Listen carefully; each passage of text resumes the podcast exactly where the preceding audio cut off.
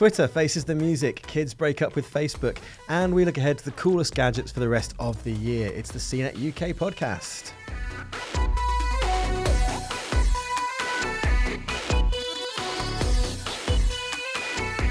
I'm Richard Trenholm. Joining me is Katie Collins. How Hi, you doing? Rich. Yeah, I'm great, thank you. Great. Back from IFA. A week in Berlin, looking Yes. at looking at exciting new product products. Yes. I mean, some of them were exciting. Um, I, I'll I'll tell you more about that a little later in the show. But Absolutely. Um, yeah. Well, yeah. So to kick off, I mean, it's uh, it's all going off over in the US, isn't it? There's a lot of uh, lot of uh, hearings and uh, uh, I guess panels, inter- people being interrogated. Well, I mean, it's um, it's been f- fairly quiet Newsweek here in the UK, and then Mm. you know, sort of yesterday afternoon, yesterday evening, it all kicked off on Twitter, and you know, everyone was going mad for various news, um, some of which actually involved Twitter. Hmm. Um, uh, now uh, we've had uh, we've had Jack Dorsey, uh, Twitter's CEO, Mhm. um, testifying at Jack. at Jack, Hmm. uh, testifying before Congress uh, this week. That's right. Um, and he's been trying to defend the platform from the, from allegations of bias, especially in the direction of uh, conservative news Mhm. um, and conservative tweeters. Um, one particular thing that he's been forced to kind of, uh, well, he hasn't addressed it, but he's been asked about it. Is um, whether Trump's tweets are abusive, um, and he's quite he's carefully dodged questions on this.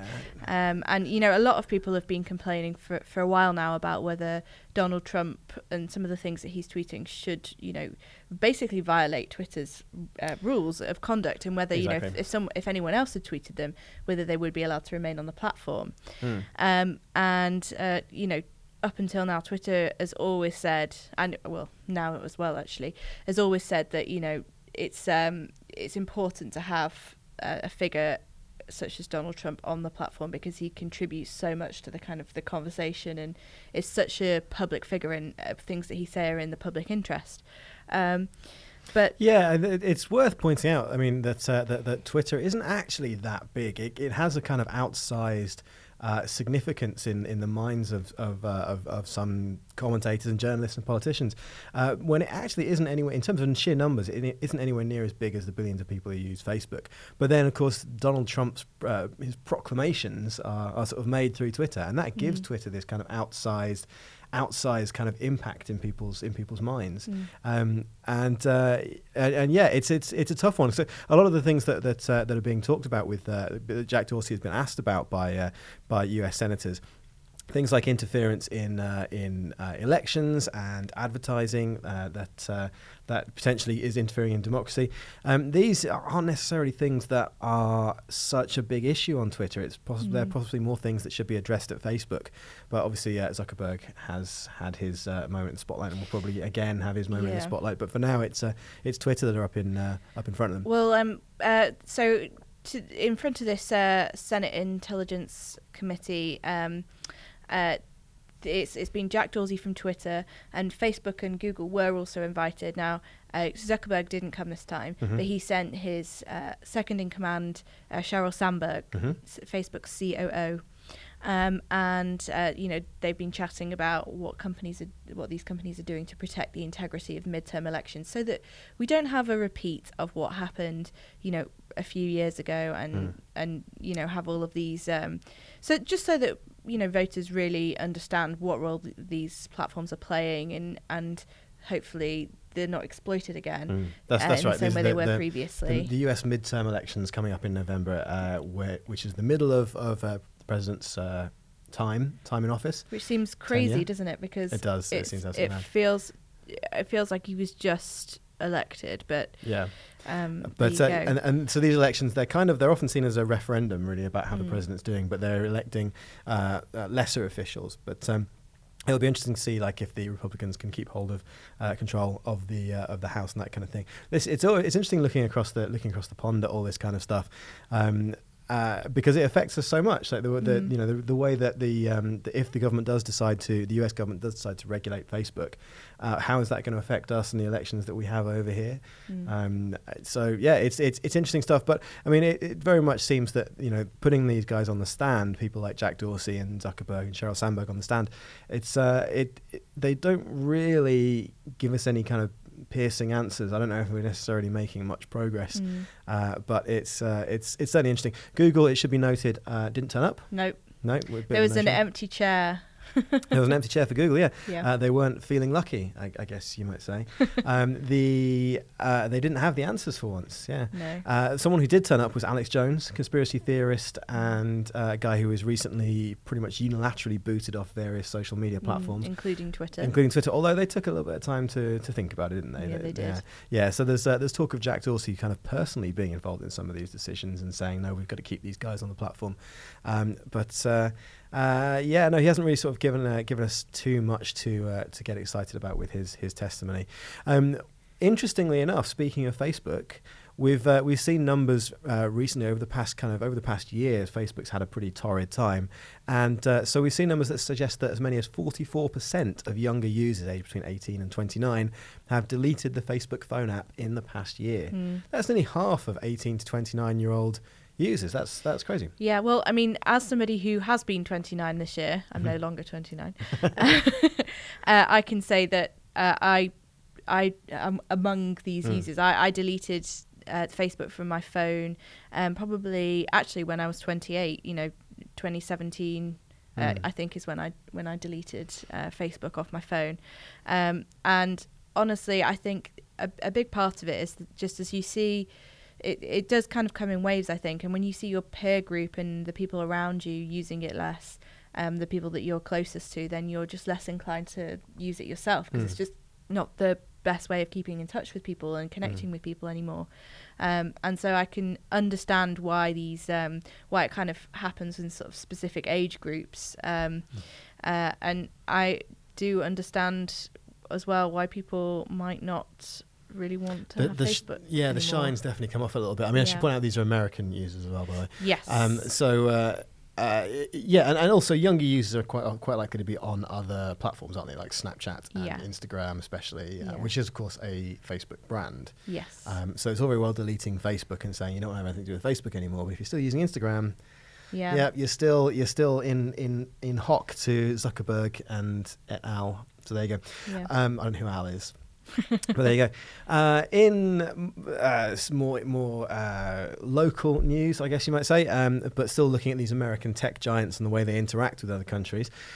Netflix and Amazon are looking likely to be forced to uh, stream more European shows in the EU. So this is all about the uh, the amount of local content that uh, video streaming services have to provide. And so Netflix and Amazon uh, are going to be uh, regulated by the EU. They have to provide 30% of their content uh, would have to be European uh, regulated. Would have to be European productions. yes. So stuff like The Crown Yeah. and Marseille. I mean, I, I heard somebody say that the, that Netflix Netflix has resisted this, and they've actually already implemented a similar rule in Germany. Mhm. Um, and I I've heard you know that Netflix really resisted it there, but actually they're not that far away from this quota apparently anyway. Hmm. um, which is really interesting to see. Um, and you know, I've some of the um, it's it's really difficult for uh, for um, producers outside of the um, the US in the past to get you know big television series made, and obviously here in the UK because we're English language speaking, um, then uh, we we do kind of have a and we have a great heritage of. Mm. of original t- uh, television content Mm. you know we have a probably an easier time of it we do have shows like um uh yeah like you say um the crown and we Mm. have um other shows that are kind of produced primarily in the in the UK by even big companies like HBO you know Mm. like things like Game of Thrones Mm. is pretty much all it done kind of in Europe Hmm. um, now, I think the like the one thing that I would really like to see out of this is uh, some interesting shows coming out of different European countries. Mm. I, I personally think that some of the some of the best TV that's been made over the past few years it has come from other countries. So, uh, for example, there was a, a, a TV show made by uh, uh, the Norwegian television kind of um, the national uh, broadcaster over there called Skam. They've done an Mm. American remake of it, but honestly, it was one of the best things that I've watched. And Sure. I, and I, I went to Norway and I have Norwegian friends and watched it there.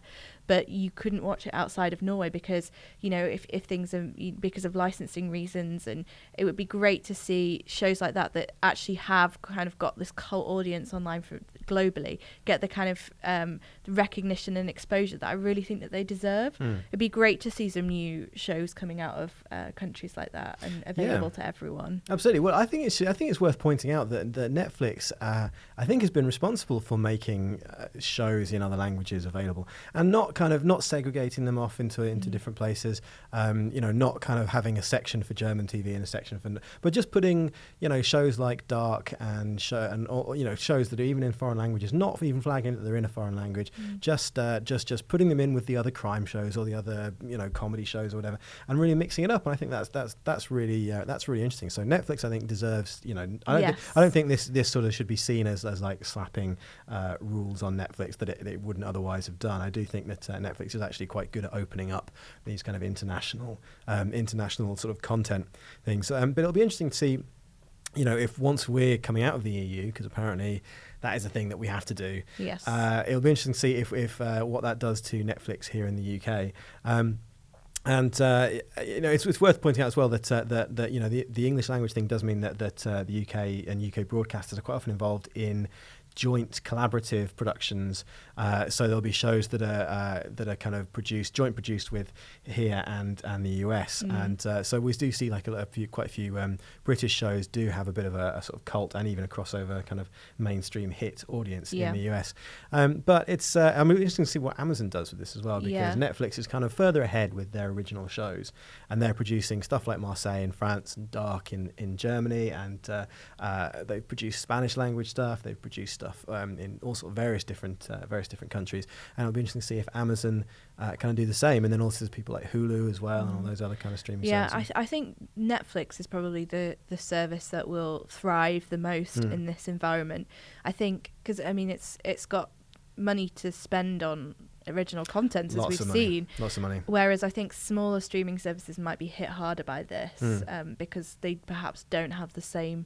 I mean, it is done proportionally, of course. So you know, it's it's thirty percent, so thirty percent of whatever they have to spend, I suppose. But ultimately, I think it might be more difficult for smaller streaming services that are Mm. just making fewer shows overall to Well, keep yeah. up. That's that's exactly that's a good point. And in fact, actually, we're going to see. You know, it's all very well. Amazon and, and Netflix are very big, and they have very big, broad catalogs. So it's probably not going to be that difficult for them to meet this quota. But then, if you look at uh, some of the new streaming services that are coming up soon, like for example, the big one that's coming up is going to be Disney's streaming service. Mm. And are they going to be affected by this? If they're going to have all the Marvel shows and all the Marvel movies and all the Star Wars movies and all that kind of thing, are they then going to have to correspondingly produce British shows and French shows and stuff as well? Like, how's that going to work with them? So it'll be Mm. interesting to see what uh, what they do. But we have no idea when that's going to happen. Apple also launching a streaming service at some Yeah. point soon. They've uh, they're, they're banking on big names for Mm. theirs. So um, yeah, they're making a, uh, a a TV version of the uh, the Foundation series by Isaac Asimov. So if you're a big sci-fi uh, novel nerd, then uh, look out for that one. That's quite Yeah. exciting. Yeah, I mean Apple again. Apple and Amazon, as we know, Amazon had some uh, some great news this week when it became a trillion dollar company. Mm. Um, Apple is already a trillion dollar company. It's not like they are struggling for cash yeah, exactly. to uh, to spend in in these different ways. Exactly. they can afford to bankroll another series of like Red Dwarf or something. Yeah. I'm sure. Yeah, um, so hopefully you know we'll we'll see some great stuff coming out of Europe from all of them. Speaking of Amazon, just a bit of a digression. Uh, amongst all the kind of uh, politicians targeting American tech giants, uh, Bernie Sanders, who uh, you may remember from uh, such elections as the last one they just had, um, he uh, he has launched an act in through the Senate through the Senate called the Stop Bad Employers by Zeroing Out Subsidies Act. Ooh, and uh, catchy. You, catchy, yeah. But if uh, if you want to if you want to make that a little bit catchier, you could call it the Stop Bezos Act, which is of course the name of it, the acronym is uh, is is Bezos Bezos, which is the of course the name of Amazon's boss Jeff Bezos, the richest man in the world, I believe. So, am I right in thinking this is to protect uh, Amazon workers? Amazon workers, yes, that's right. So it's the, the idea of this act is to require big corporations like Amazon and Walmart to pay the government for uh, uh, the sort of assistance programs that their workers use, like food stamps, public housing, Medicaid, and that kind of thing. Um, but I just thought that was an amusing uh, bit of uh, trolling there from Bernie Sanders, uh, naming his act in that way. Anyway, and uh, yeah, speaking of Europe. you've just spent a bit of time over there. What was it like? How was your week in Berlin looking at uh, all the latest at IFA? Um, Berlin was delightful as always. Right, good. Um, IFA was uh, Delightful as always. messy and crazy as always. Um, For those of you who aren't aware, this is a, uh, a big annual technology trade show Yeah. where all the kind of big technology manufacturers they get together in Berlin every year, and they have done for decades, in fact, and they announce their their new stuff. And they show off their new wares. Yes, that's correct. So this is a- it's actually Europe's largest trade show, but we tech trade show, but we don't often see uh, many uh, phones there. So we, we usually see a kind of the big slew of phones announced earlier in the year at Mobile World Congress in Barcelona. Um, now uh, we did see a couple of phones. Okay. Um, at uh, at IFA, primarily ones that are kind of for Europe only, Europe and Asia only, Mhm. r- uh, rather than ones that are going to be announced in the US. Um, but there was uh, there was one phone that caught my eye. Mhm. I was rather surprised, I have to say, because it's not something that I would usually be drawn to. okay, yeah. um, and that was the BlackBerry Key 2 LE. Um, what year is this? Yes, I know. Um, and uh, you know, in the past, I've not always been the biggest fan of BlackBerry phones, but I think that this is it's a really interesting device. I think BlackBerry. Is it though? It, well, it's it's really it's firstly it's it's brilliant value. okay. Um, it's uh, it's got a QWERTY keyboard still, Mhm. so you know if you're still in the market for one of those, um, which apparently Somebody people are. is, yeah. Um, and also, uh, it's uh running the latest version of um, Android, and it's got a huge touchscreen as well.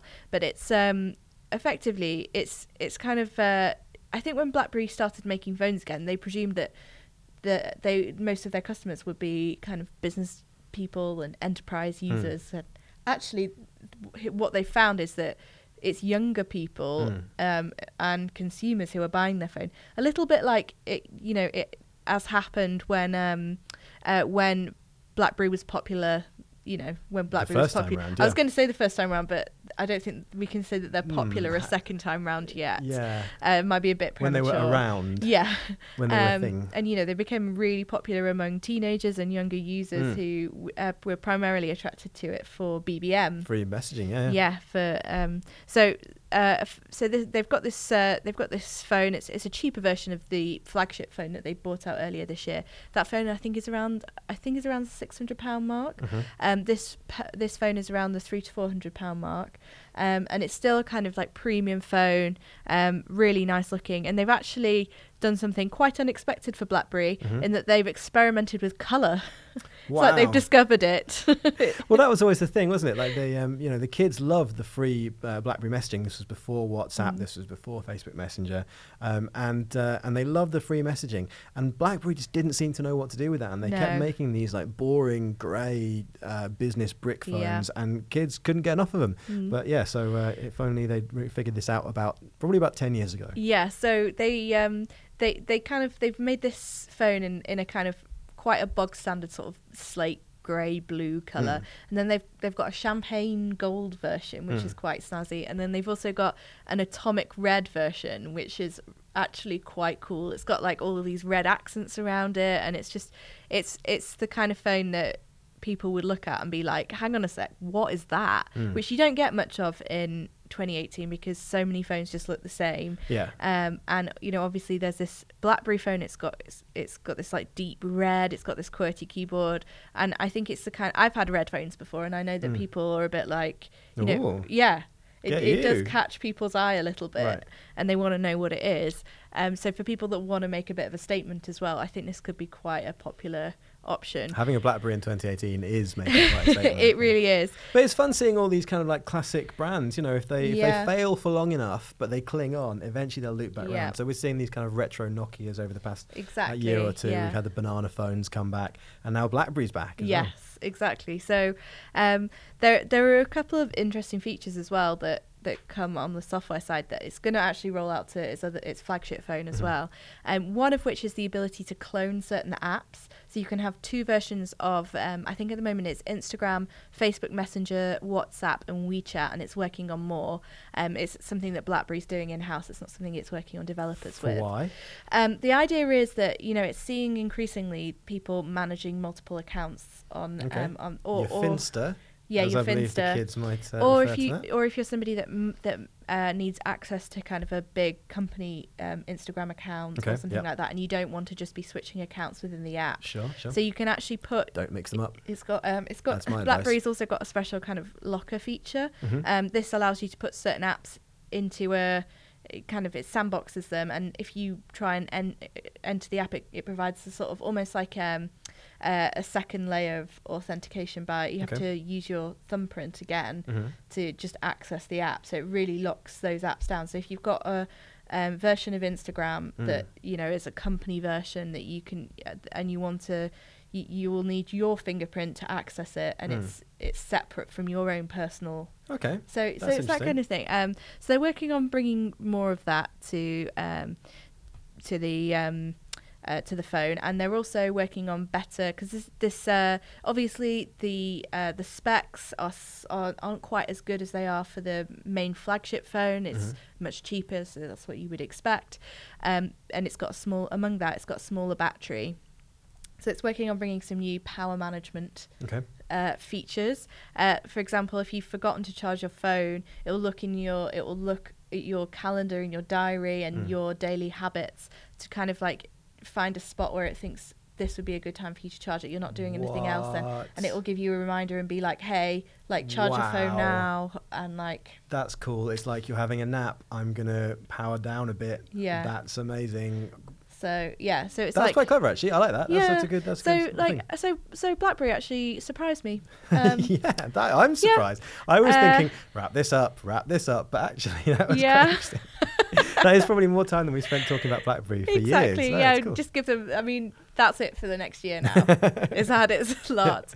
Um, the other uh, the other phone news out of um, Mm. Was not actually a launch. It was just the launch date Okay. for uh, the next big Huawei flagship flagship phone, Okay. the Huawei Mate 20, and that's going to be on the 20th of October in London. So we will be attending that Exciting event. in person, yeah. Yes, um, and uh, yeah, that's something to look forward to. And uh, so IFA is uh, obviously, like I said, uh, the phones are usually earlier in the year at MWC, but IFA is well known for its home stuff. Mhm. Uh, so, for example, there's always a lot of big TVs, right? Really Yes. big TVs. Did you see And- big TVs? Well, yes, we did. Mm. We saw lots of huge TVs, and in particular, we saw Samsung's uh, 8K TV. 8K. 8K TV. It's uh, the Q900, hmm um, and I think if I'm right, it might be. I'm just going to check this. I think it's 95 inches Okay. screen. Okay. Um, They didn't go for the 100. They were so close. They Yeah. thought, should we just go for it? um, but 8K, though. yeah. So um, I mean, we've talked a lot about 4K before, and Mm. we our, our conclusion is that it's it's a nice to have, but Mm. it's not. You know, it, there comes a point where, especially if you're talking about a TV in your lounge, Mm. having increasing the resolution isn't going to make much difference because our eyes are only so good. you know, Yeah. the screen resolution can be can keep getting better and better and better, but like ultimately, our you know, it's not going to change our experience. Yeah. Um, We've passed the singularity of TVs. Like Yeah. TVs are better than we can human eyes can perceive. basically, Only robots can fully enjoy TV now. Um, but y- o- o- on a on a massive cinema screen, for example, it Mm. could make a, a huge difference to Mm. have something that this is this resolution.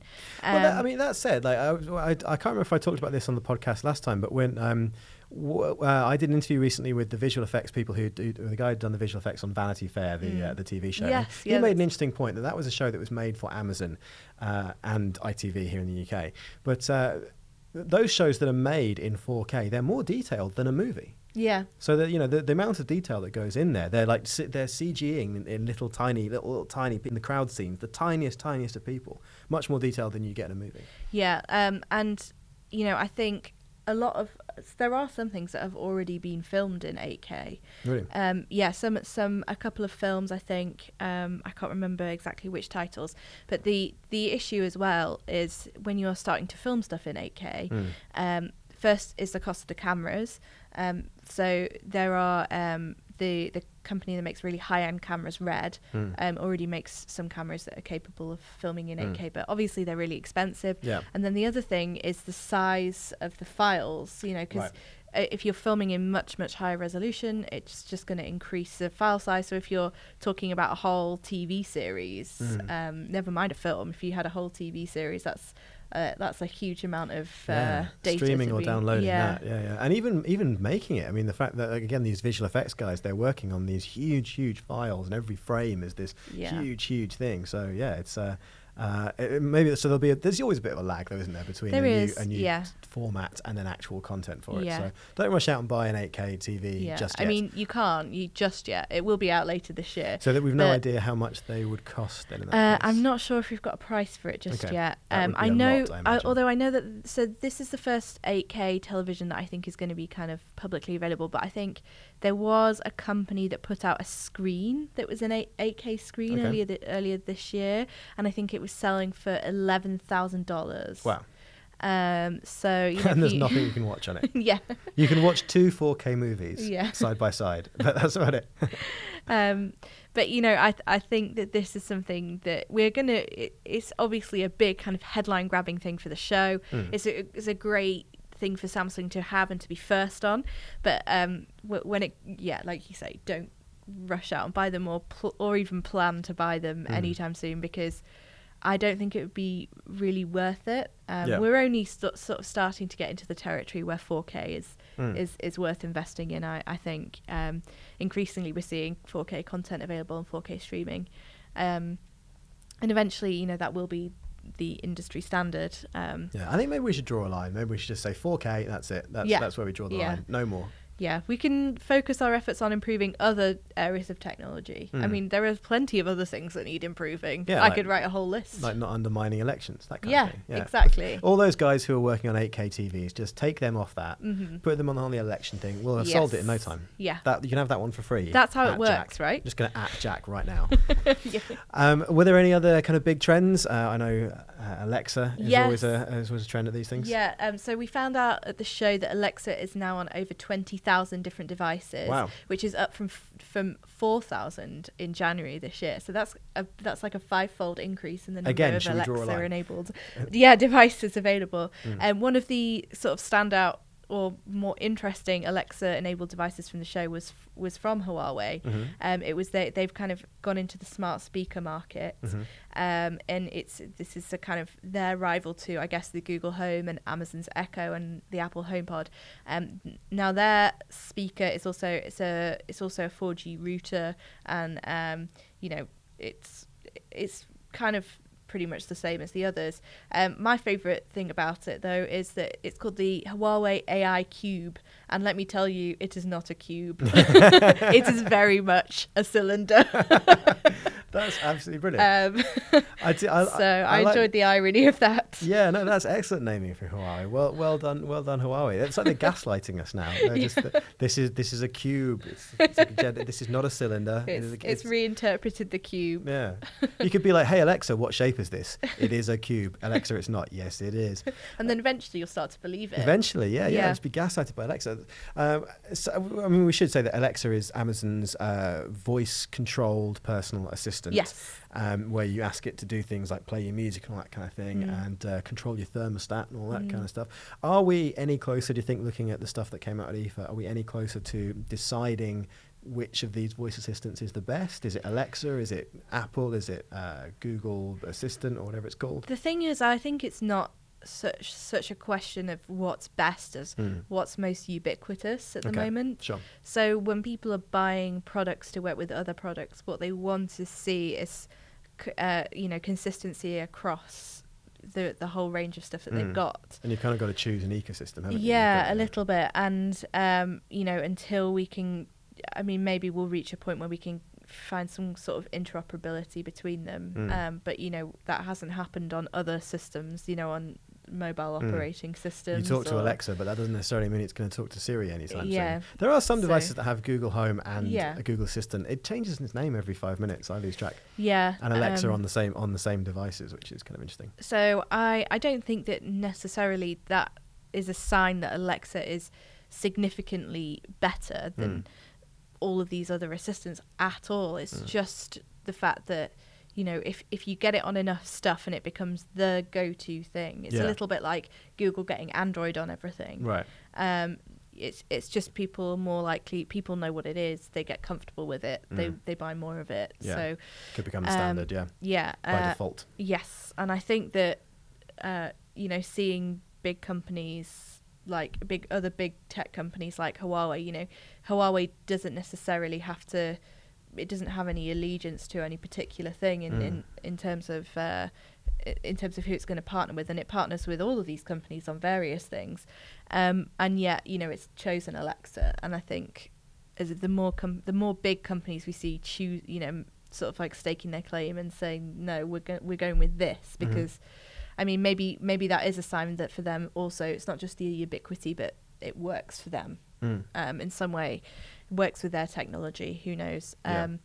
but uh, yeah and we're also you know we're going to see samsung uh, we heard this week as well that samsung's going to be opening up its own rival bixby Okay. to developers i think it Bixby. is Oh, dev- they've been talking about that for years. yeah bixby I like that name. It's quite old fashioned. Yeah. It's, it's, it sounds like a butler. Rich, I actually think that this should be a challenge for you because you have a history of going with the real underdog.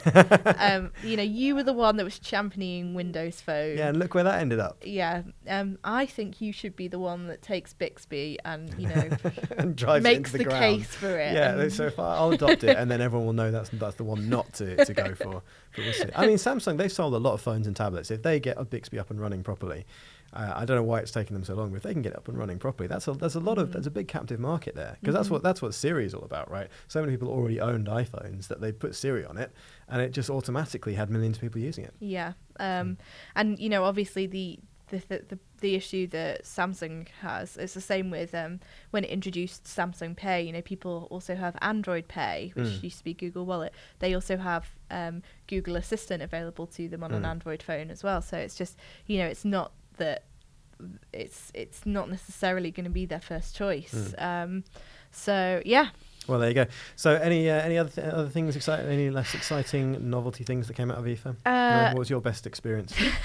my best experience was um ah, let me think um there was there Doesn't was a very exciting oh okay had some great beer um there was a very there was a, a gaming chair that a lot of people were very excited about it was a massive thing Okay. there was some exo lg had this kind of exoskeleton Oh, the robot angel legs. Yeah, yeah. yeah. Um, that was quite cool. Um, there was some interesting fridges doing different things. I think there was one that could like vacuum seal within the fridge, Mm.